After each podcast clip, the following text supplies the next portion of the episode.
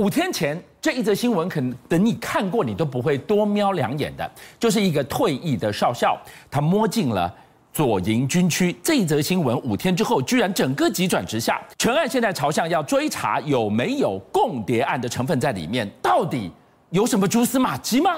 更扯的是，去年汉光演习参演的中校情报官，居然趁着职务全程拍摄画面就传到对岸。台海局势逐步升温的此刻，两岸谍报战无声的战争，后面水多深？对，这个案件非常特别哦，因为这是发生在这个十二号。那么十二号呢，被爆出来一件事情，就是你现在看到画面上这位左营海军的退役陈姓少校啊，他持假证件哦，那么潜入了营区，而且你知道过三关。第一个，他竟然可以过这个哨兵的哨兵所，而且还可以摸进去到这个海军的这个左营军区哦。那因为他。待的时间过久，二十四个小时，离开的时候脸色有一点点的这个呃惶恐，就被这个哨兵的换一换岗的哨兵发现不对，是就给我站好。是。那那时候呢，他本来想要把他这个伪造的这个证件要抽回来的时候，发现他事态已经呃暴露了嘛，露馅了，赶快就把跑掉。这事情就被爆开了。那爆开之后呢，当然这我们军情单位立刻就派宪兵哦埋伏他在三民的地三民区的地方，就把他逮捕下来。那以国安法的方式，这个渗透到我们的堡垒这样的一个法案呢，现在把他羁留下来了。好，杰明，我们知道这件事情呢，其实就是一个闯营区，可能就小偷对偷进了营区。可是问题是，今天这件案子急转直下，在于他居然朝向了共谍案的成分去调查。那我要问了。是不是查呀查，查出了什么水落石出呢？你来看，我们今天从时间点太敏感，地点太敏感，两个敏感，你来看，他摸进的这个地方叫做校准部的办公室，这是一个什么样的大楼？为什么这个地方敏感？好，你知道这个校准部有什么重要性呢？就是只要国军有任何的演练、操练或者计划，基本上都会经过校准部同意。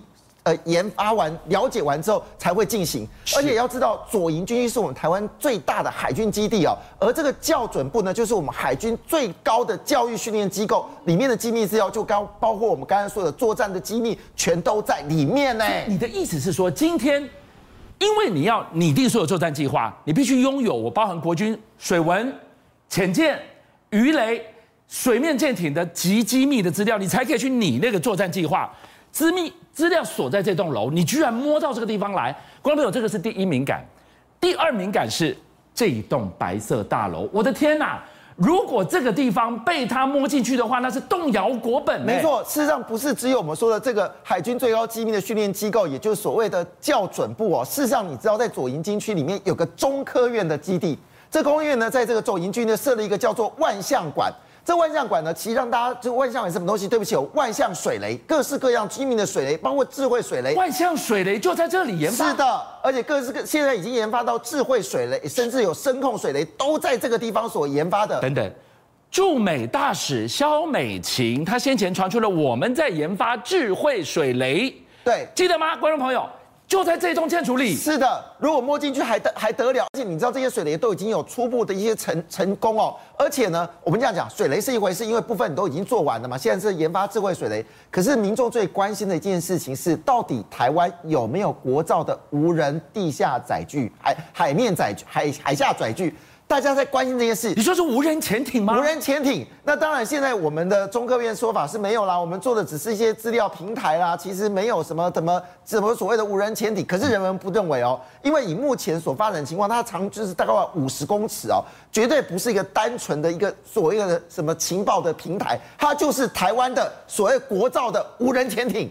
地点太敏感，再来我们要来看看时间点多敏感。观众朋友，你记得吗？在昨天，我们看到了军方公布了整个台湾的水下海图，我们就知道潜艇可以躲在哪里，在哪里伏击。台湾这个 location 太重要了。再往前推一天，我们的潜舰国造合龙了。对，这么密集的大事情，一连串的发生的前七十二小时，你给我摸进的左营军区。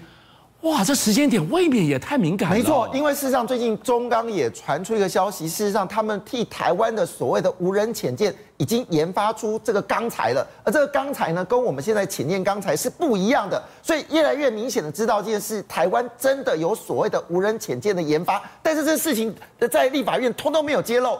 那么没有揭露的情况下，尤其在这个时间点，我们把我们的轻力龙骨上去的前面七十小时，如果让他摸进到这个万象馆，那台湾所有机密不就完全外泄了？真的让人家匪夷所思。会是真的共谍案吗？追进去，观众朋友，你千万不要觉得这只是个案。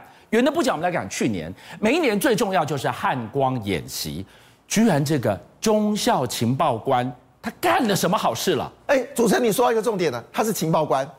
情报官的重点应该是要反侦索，或者是对国内对这个军中的讯息做一个侦缩。结果你知道他他竟然带着手机哦，直接在这个去年三十六号。这个号的演习当中呢，他直接用手机呢拍下所有的作战计划，包括各种兵器演练的方式，而且更可怕的事情是什么呢？他透过网络用包裹到了金门，企图要把这个资料直接送达到中国的军旗单位。幸好这个事情被曝光了，在那一瞬间就在那。冰火那一瞬间的时候呢，我们的这个军方冲进了海关，把这个资料给挡住了。你身为情报官，我要你对敌人征收，结果你在征收我们的汉光演习，全程都拍下来，传到对岸去。是，而且我们知道，我们最近的汉光演习越来越多新的武器在展示，在演练。这个中国一定很想知道，竟然这个讯息会是由我们情报官直接把这个资料录下来，准备送到中国对岸，背后水多深，可能超乎我们的想象。观众朋友。过去这两年来，共机频频抵近我们西南角，ADIZ 来绕，现在越绕，军机军种越来越多，背后扯上了什么？居然跟这一起历来最大的共谍案一抓起来，鬼巴掌有关系吗？这起哦，全台湾最大的共谍案呢，他的主使者的这个人呢，他叫做谢锡章哦。那么他据了解呢，他是隶属于中共公安部在广东海外联络办公室的人。好，那他到底是怎么来台湾去潜伏的呢？他在香港设了三家船务公司。那我们知道，香这个高雄本来就很多船务嘛，哈，他以这个船务的公司的名义呢，就在一九九七年来台湾发展共谍组织哦。那么这个这个这个共谍组织呢，它到底发展的程度有多严重呢？事实上，他在这个台湾待那么久之后呢，他最厉害的事情是，他会透过他所认识的这些所谓的少校、中校官员，那么像网络，像有人家说像老鼠会一样，不断的扩张这个所谓的已经退休的这些将官或者将军。那我问你，他今天以船运大亨这个比较无害的民间身份，他居然潜伏在台湾，潜伏在。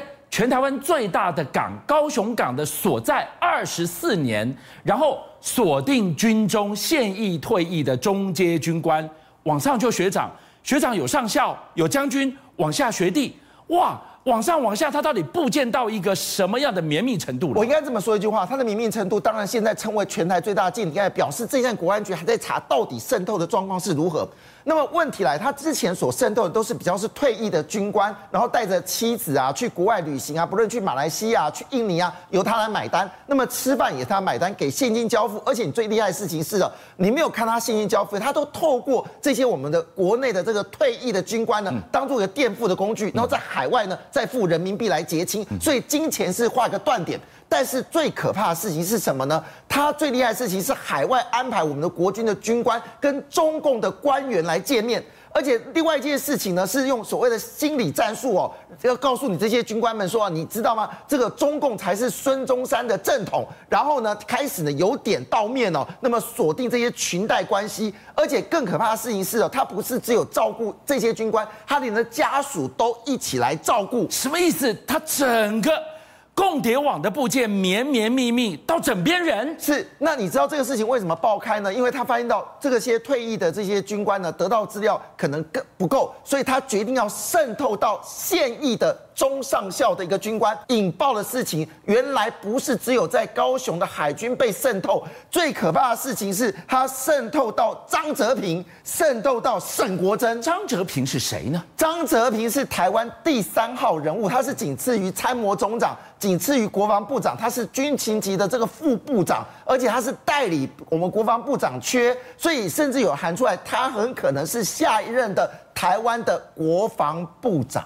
居然这样的对象也被他接上线了，而且你知道他怎么办到？你知道多夸张呢？他跟这个张成平见面的时候，他完全不忌讳。他们事实上就在我们的调查局，大约五五分钟的这个行程，在一个餐厅直接跟张成平见面，那这画面都被我们调查局给拍下来，包括他们交头接耳，而且呢还拿还有拿一包东西呢给了张哲平，他是我们的国防部副部长，这全部都被拍下来了。而且呢，他也探知到，他非常理解，透过周围这个军人的这些军情军人的这个情报说，张泽平非常爱他的妻子。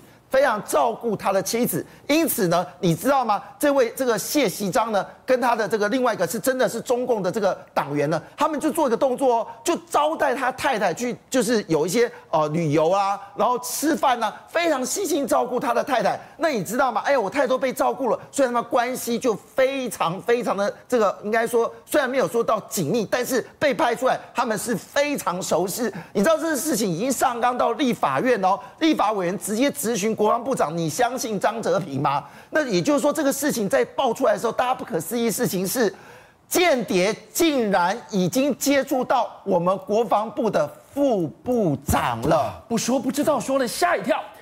张哲平将军后来这件事情烧到脚边了，当然要自清啊。对，他说我绝对没有泄露任何国家机密，这就是学弟找我认识朋友，只是这样的话，我们还心安。但问题是。如果一个高维将军的退役军官，让他叫你就去去个大陆，坐在台下听习近平的恭维，那是孰可忍孰不可忍？是，你还记得吗？当时这个习近平上面开讲的时候，沈国珍带着这个我们的退役将军，就是在中国北京人民大会堂聆听习近平演说，当时引爆了一个叛将争议，还记不记得这个事情？其实背后的操盘手。就是谢锡章，邀请您一起加入五七报新闻会员，跟俊相一起挖真相。